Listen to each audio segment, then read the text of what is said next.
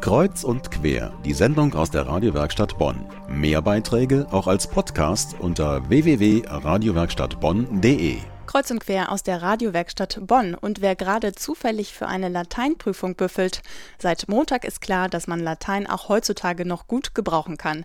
Denn es war eine lateinkundige Korrespondentin einer italienischen Nachrichtenagentur, die am Montag als erste die Rücktrittserklärung des Papstes verbreitet hat. Die Journalistin begriff, dass er statt von den angekündigten Heiligsprechungen von seiner eigenen Zukunft sprach. Um 11.46 Uhr sendete die Agentur die Sensationsmeldung, die sich rund um den Globus verbreitete verbreitete und in Bonn gerade zu Beginn des Karnevalzuges eintraf. Viele waren regelrecht geschockt. Doch heute, gut eine Woche später, empfinden die Bonner vor allem eins: tiefen Respekt. Also, das ist auf jeden Fall erstaunlich, dass das so kurzfristig kam. Hat man ja auch, glaube ich, noch nie erlebt, dass überhaupt ein Papst mal zurückgetreten ist. Aber ich denke, dass die Entscheidung auf jeden Fall Respekt verdient hat, wenn er sagt, dass er aus persönlichen Gründen das Amt nicht mehr ausüben kann und Deshalb stehe ich dem Ganzen positiv gegenüber. Ich meine, dass ein Papst zurücktritt, das gibt es ja selten. Ne?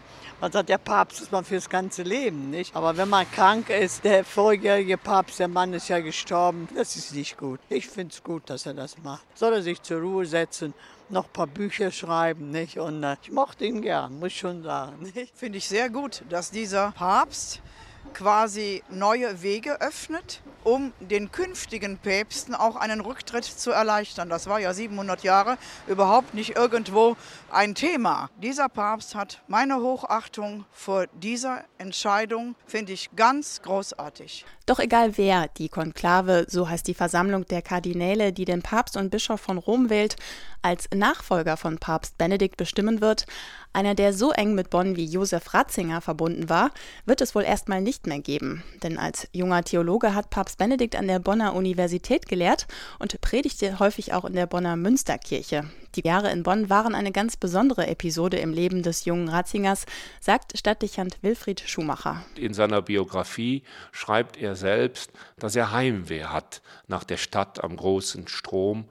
Als ich ihm zuletzt begegnet bin im Jahre 2007, hat er mir gesagt, die Zeit in Bonn, das war eine sehr schöne Zeit, an die denke ich gerne zurück. Die Nachricht vom Rücktritt des ehemaligen Bonners hat auch Wilfried Schumacher überrascht und schockiert. Doch der Stadtdechant glaubt, dass Papst Benedikt mit diesem Schritt auch zum Vorbild für die Gesellschaft werden könne.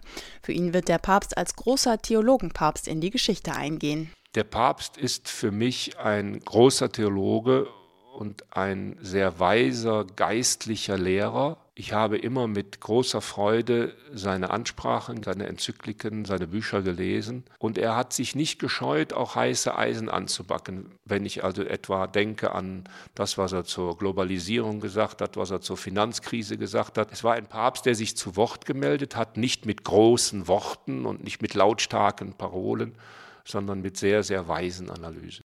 Papst Benedikt XVI. Am 28. Februar wird er sein Amt niederlegen, und zwar um genau 20 Uhr, denn um diese Uhrzeit endet offiziell der Arbeitstag eines Papstes.